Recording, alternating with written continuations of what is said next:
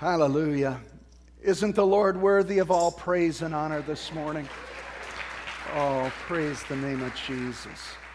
Praise his name. Would you please turn with me to Hebrews chapter 2, verse 14? That is our text this morning. Hebrews chapter 2, verse 14.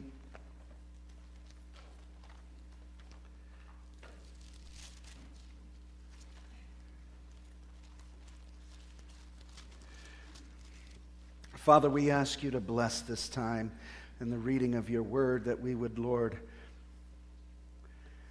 have revelation brought to us, that we would fully understand the power of the resurrection in Jesus' name. Amen. Hebrews chapter 2, 14. It's also on the screen there for you. And I read this to you.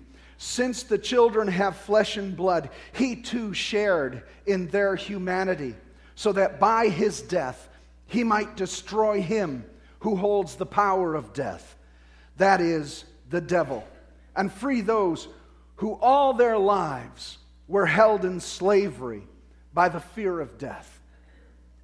Jesus came to deliver us, to set us free. And uh, this verse tells us that the, the death and resurrection of Jesus disarmed the power of death and the fear of death. But what's interesting about this portion of Scripture is it says that Satan has the power of death. How could that be? How could Satan hold the power of death? I thought Jesus had the keys of hell and death.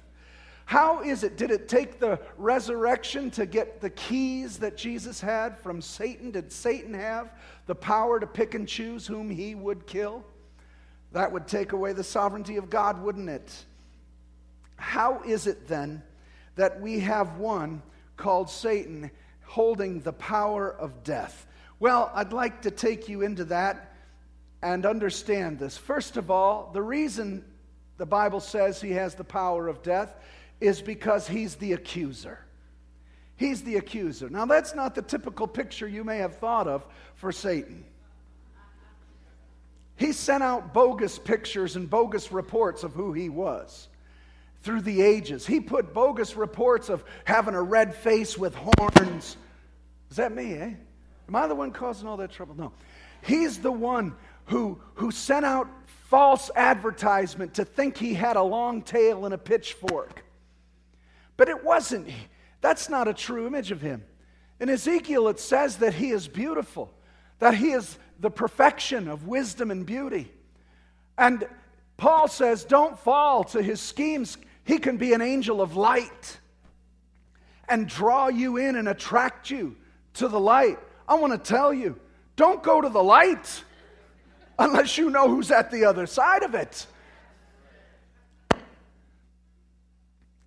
Amen. Satan, he's an accuser. The book of Revelation, chapter 12, tells us that he accuses the brethren night and day. You see, the power of death that Satan has is only because of the fallenness of Adam. Our next person in the story here, the accused. Who is he accusing? Adam. All of those in the family of Adam. You see, Adam sinned, rebelled against God. And when Adam rebelled against God, he locked in a broken covenant for he and his family and all of his seed, which we all are. And there was one law if you eat of the tree, the fruit of the tree of the knowledge of good and evil, you shall surely die. And so the law is the wages of rebellion or the wages of sin is death. And that is the law of God. Adam put us all under that weight. And so the reason the devil has the power of death is because we're fallen and he accuses us of our sins. You see, it's the law that separates us from God. The law is God's holiness. He is so holy and righteous that the rebellious state of sin cannot dwell in his presence. Sin is separation from God. And so the devil knows this basic law of the universe. The wages of sin is what? Death. Adam is under the curse of the law of sin and death. And if he's under the law of sin and death, if we're under the law of sin and death, then he can accuse us and hold us accountable to that law before God. There's the power of death. The power of death is in the weakness of our flesh. Paul tells us the law is good, but what the law couldn't do because of the sin of our flesh, Christ had to come do. That's me, huh? That's all about. But we'll have to live through it. Can you live through it? Good. We don't have any alternatives.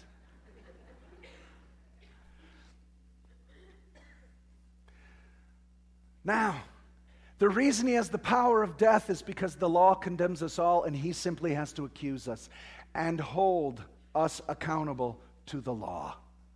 And there it is. And so, because we're all under a death sentence, we fear it. Let's look at what he can do. He can enforce that power of death because he uses fear. We're afraid of God. The first action that Adam and Eve took was to hide. For fear of God, they knew they broke the law, and the law meant death. And so they're afraid of that death and they hid. So, one of the first tactics Satan uses is fear. That's what our text told us today in Hebrews 12. I'm sorry, Hebrews 2. That he held us in slavery by the fear of death. Secondly, he uses our flesh. He knows that we are fallen and that the temptations of our flesh, we know nothing but sin.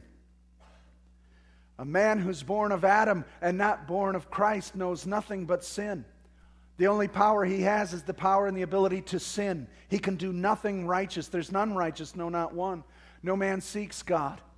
Satan plays on that. So, what he does is he tempts our flesh.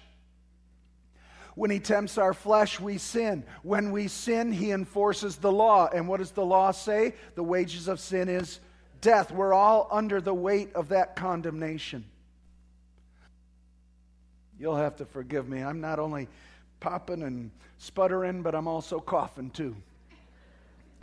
Sounds like an old car.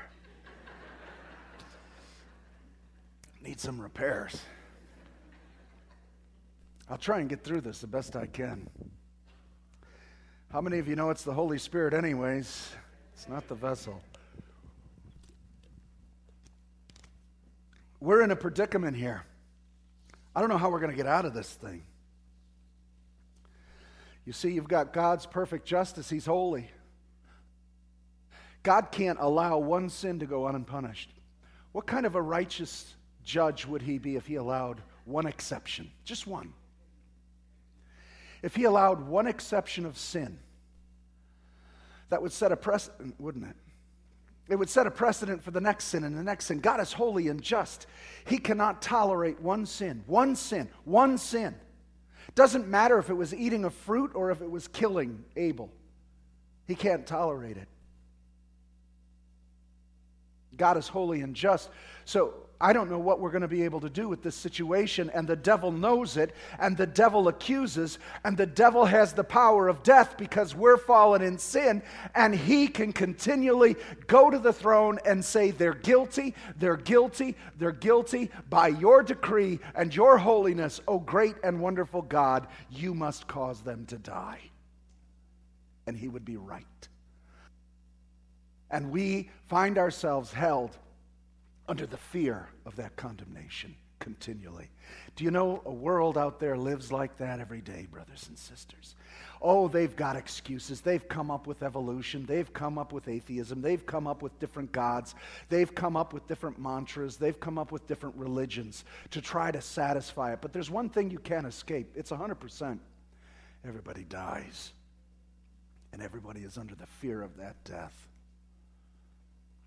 But there's a solution. We saw the accuser, we saw the accused, but now there's an advocate. Hallelujah. Oh, praise God. There's a solution to this problem that no one understood, no one knew about, the devil couldn't comprehend. It was set within God from the beginning of eternity. It was held in the secret mysteries of the Lord that only He knew that He would send an advocate. Jesus Christ, also known as the last Adam, the Savior, Messiah, Son of God, Healer, Deliverer, Son of Man, Lily of the Valley. I could go on and on and on of what He's known. And so the solution is this that Jesus, according to our text, said that we were children of flesh and blood, so He too shared in humanity. He came into time, he came into space, he came into earth and became flesh and blood.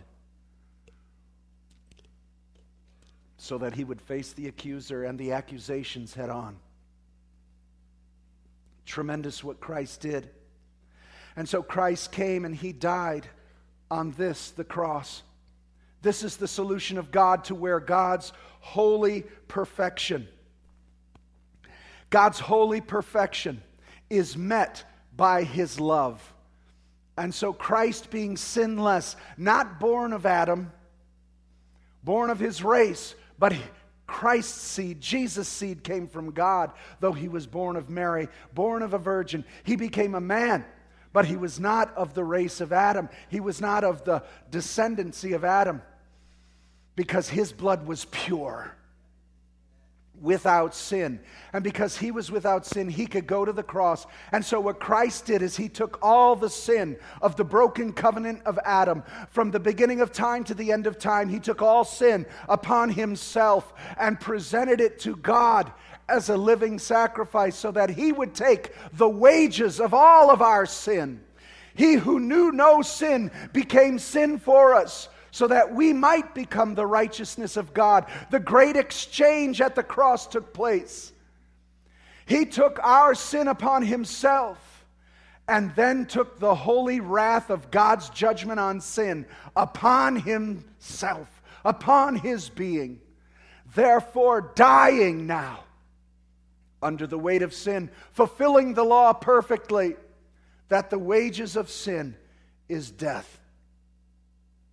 But I love what happened. I love that he was put in a tomb. He died and he was supposed to die.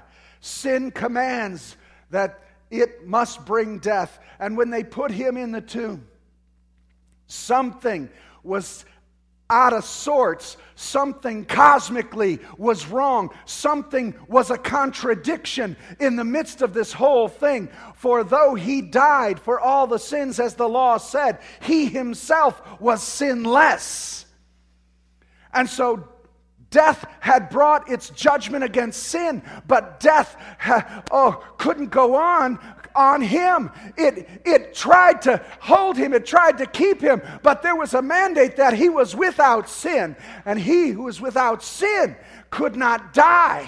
And so, as the grave tried to hold him, as death tried to corrupt him, it could not do so because he was incorruptible. His body put on incorruption. He rose from the dead because he himself was sinless and he broke the power of sin and death. Hallelujah. And he broke the power of the devil's accusations. Turn with me to Colossians chapter 2, verse 9. I love this verse. Colossians 2, we're starting at verse 9.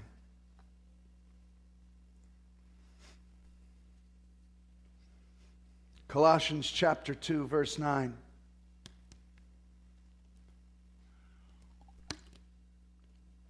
For in Christ all the fullness of the Godhead dwells bodily. And you have been given fullness in Christ, who is the head.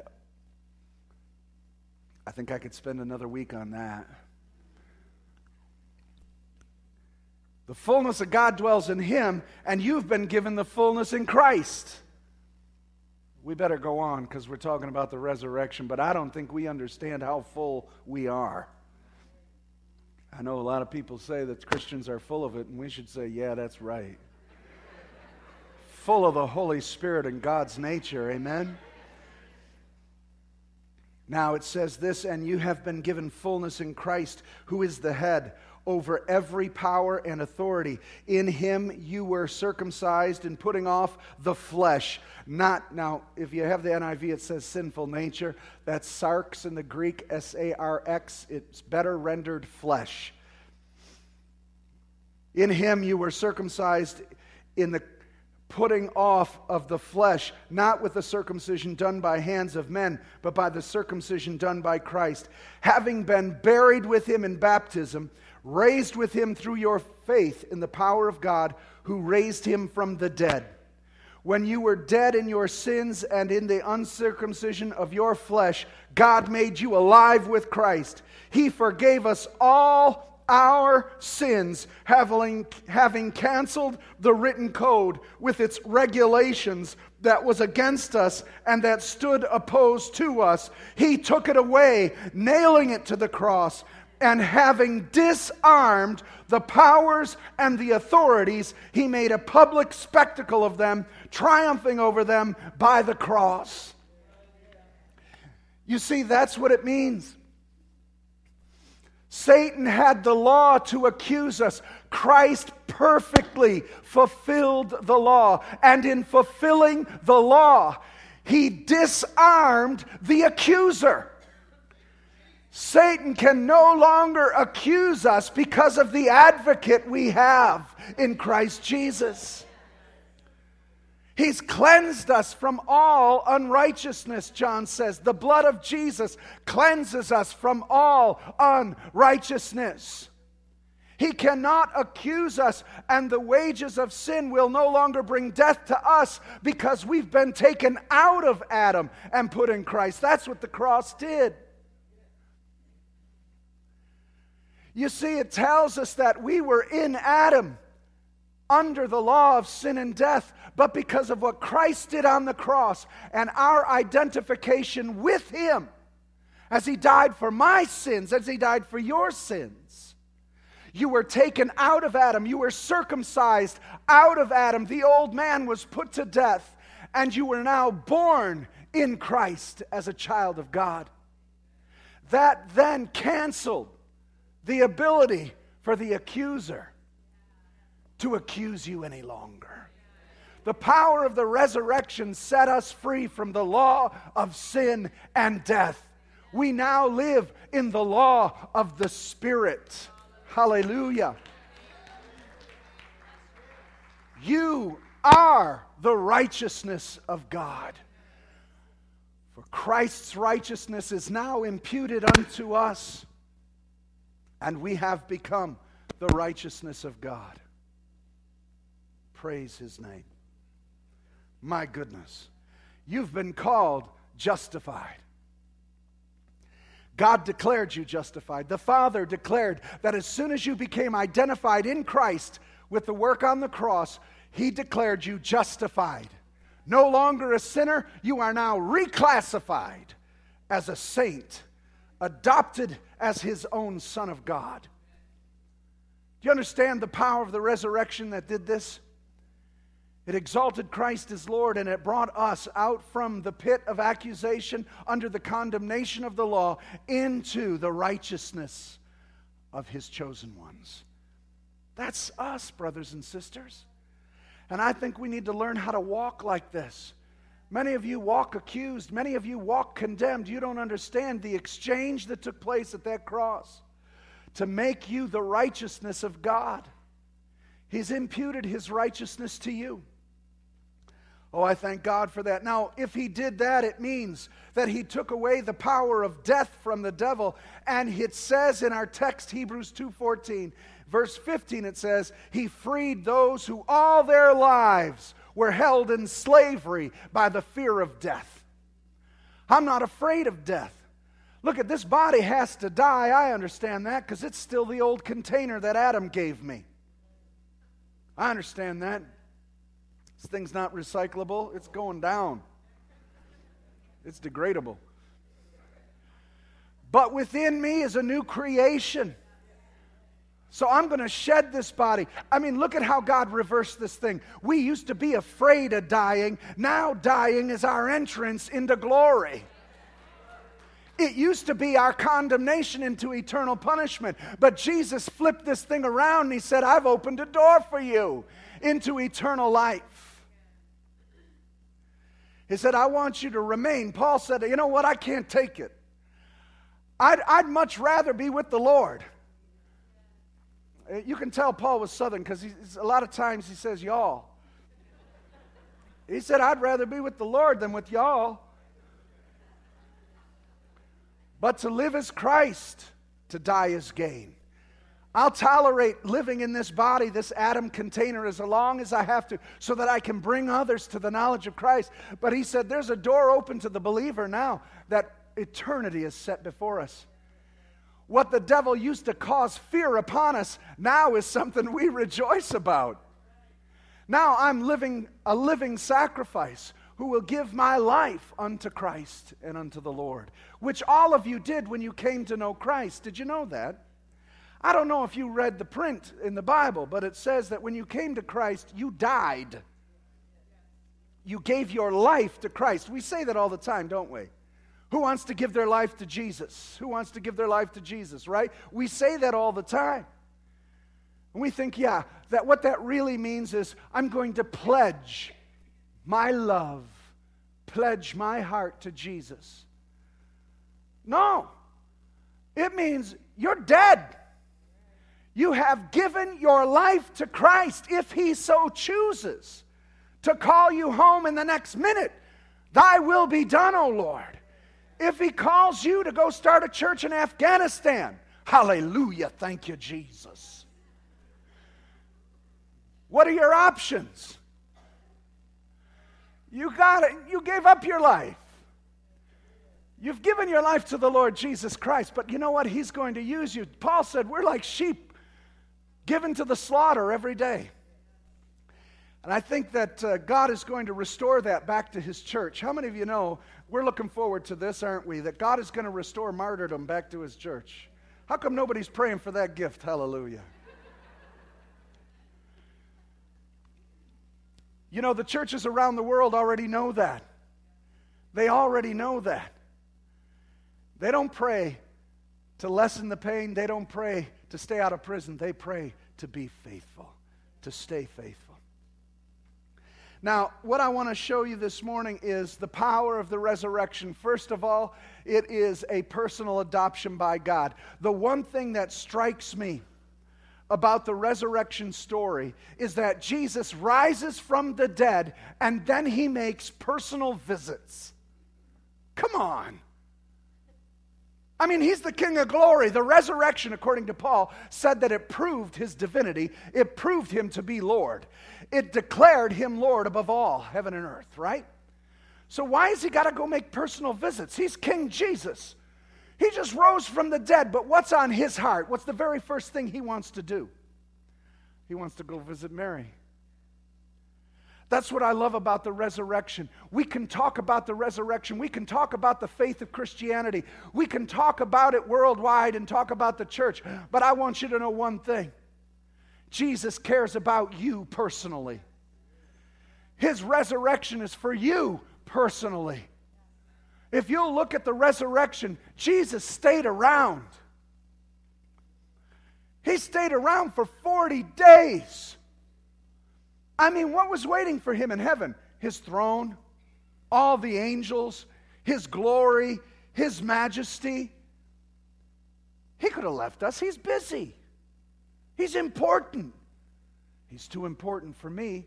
And Jesus' message, loud and clear, is no. You matter to me. Jesus died for you. He went to Mary.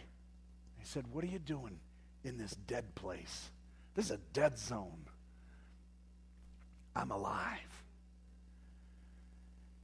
She couldn't get over it. She had to hold on to him. He said, Mary, you're going to have to let go. But what he did is personally show her. Now, then he went over to Peter. Isn't that amazing? The guy that denied him. He goes and he makes a personal visit to Peter. I, I love that because he makes a personal visit to those who were in the church and are mad at the church and were in the faith and they're disturbed and upset and wounded and hurt. he makes a visit.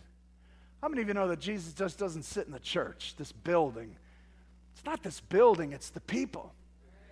Did you know that Jesus is making his rounds this morning? He's in every one of these houses in the neighborhood to find the Peters who've denied him and call him back, to find the Marys who are mourning and think they've lost everything. He's also looking for the Thomases. He said, Thomas, I know that you want to touch me. He want, you want to see my hands and feet.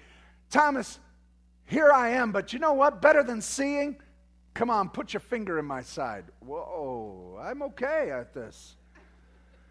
No, I want you to fully know. You know, he came personally after the resurrection for a bunch of doubting people. That's the power of the resurrection. The power of the resurrection is to find doubting people. Don't pass them by. Don't think that they're not important to Him. They're very important to Him. Those who doubt, those who deny, those are the ones He's looking for to prove the power of the resurrection.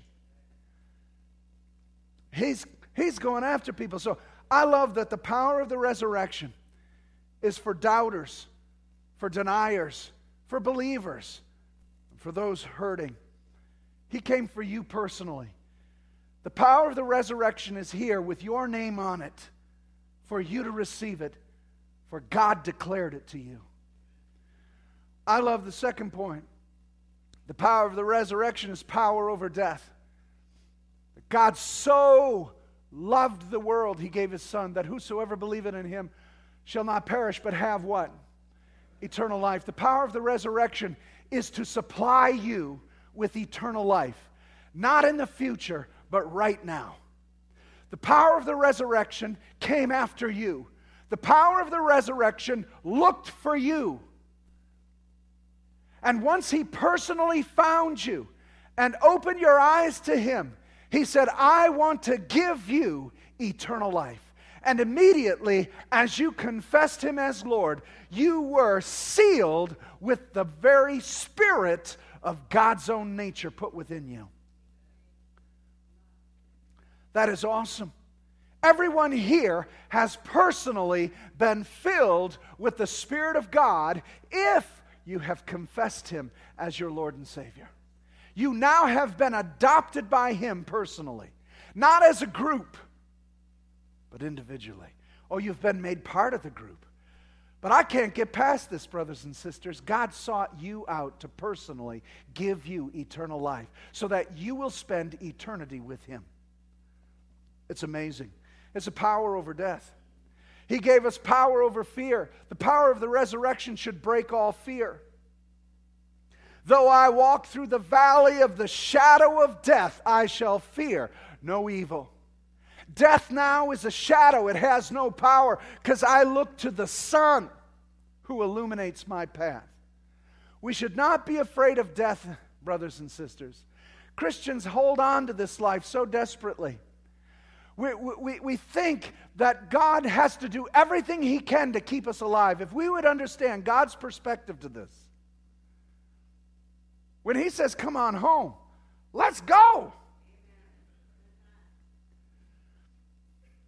We should fear no death. And like I said, I believe that's what God's calling His church back to a radical commitment to loving the Lord and loving eternal life so much that you're ready and willing to enter into it when He calls you to it. You don't have to be afraid anymore, brothers and sisters. You're in His hands, and eternal life is already residing in you.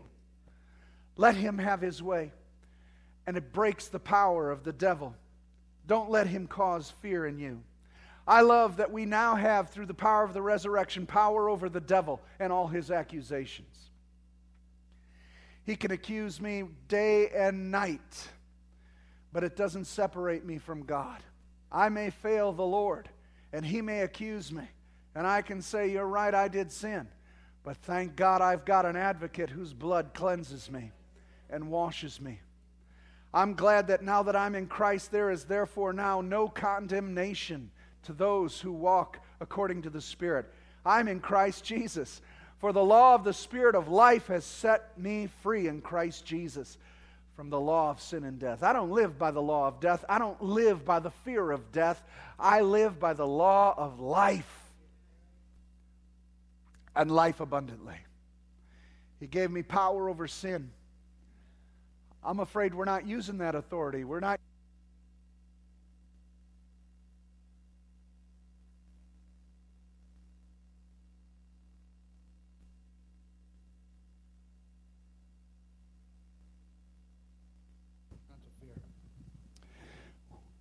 We have power. Amen. We have power. And we have power over sin. Since we've been united with him in death, we certainly will be united with him in resurrection. Romans 8 6 6 says, For we know that our old man was crucified with him in order that the body of sin might be brought to nothing, so that we would no longer be enslaved to sin.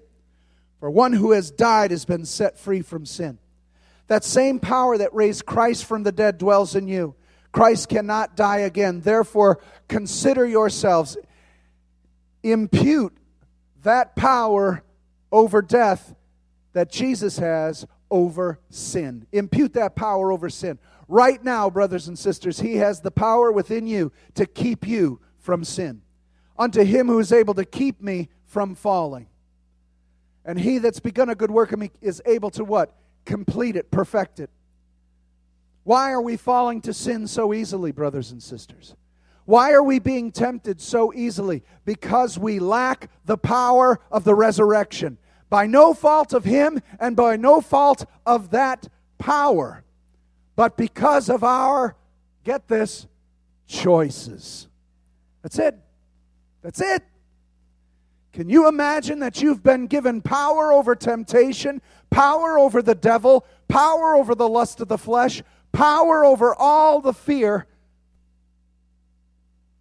but we succumb to it by a choice? It's time for us to live up to the expectation of the power of the resurrection. We also have power to transform our society. That's why we're still here, brothers and sisters. He didn't take us right now because he wants more to come to the knowledge of Christ. He wants to change this world and make the nations of this world the kingdoms of our God. Brothers and sisters, where do you think hospitals came from? Hospitals originated in the churches to care for the sick.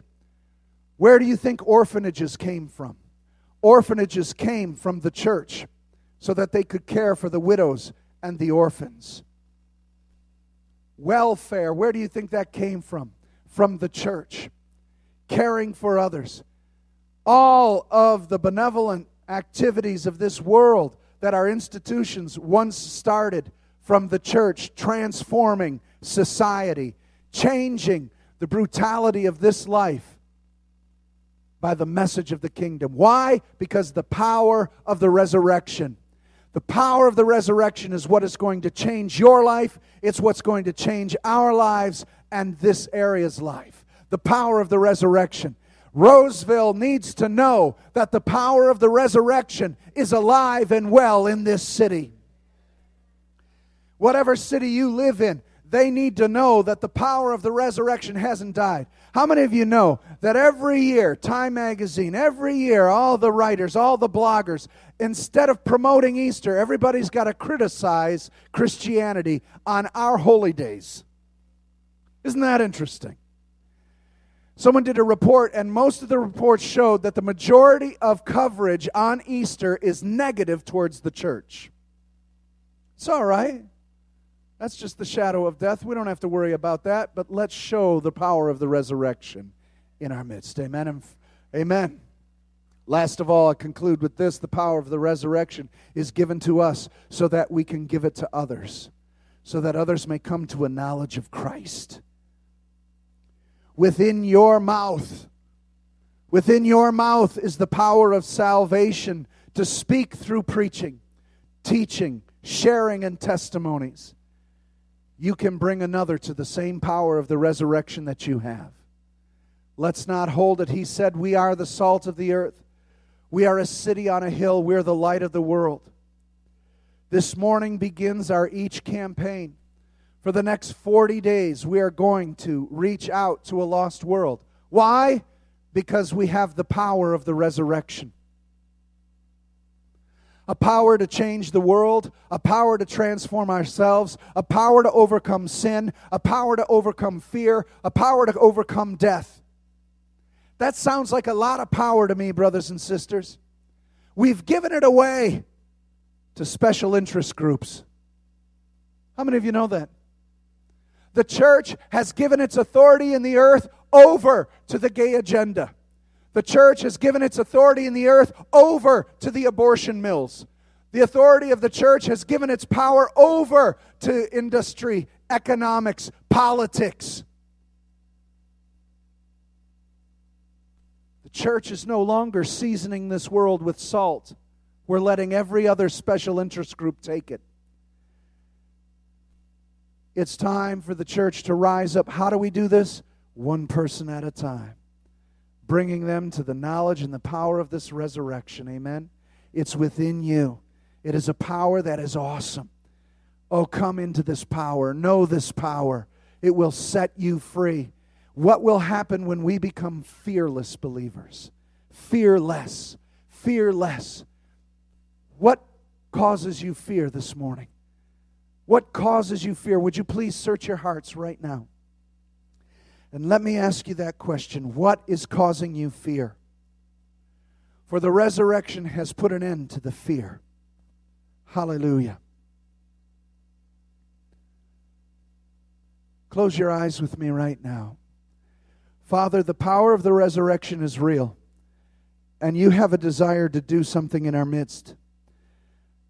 Now that your word has been spoken, our faith has been confessed, our praise has honored you honored you. Now, confirm your word in our midst.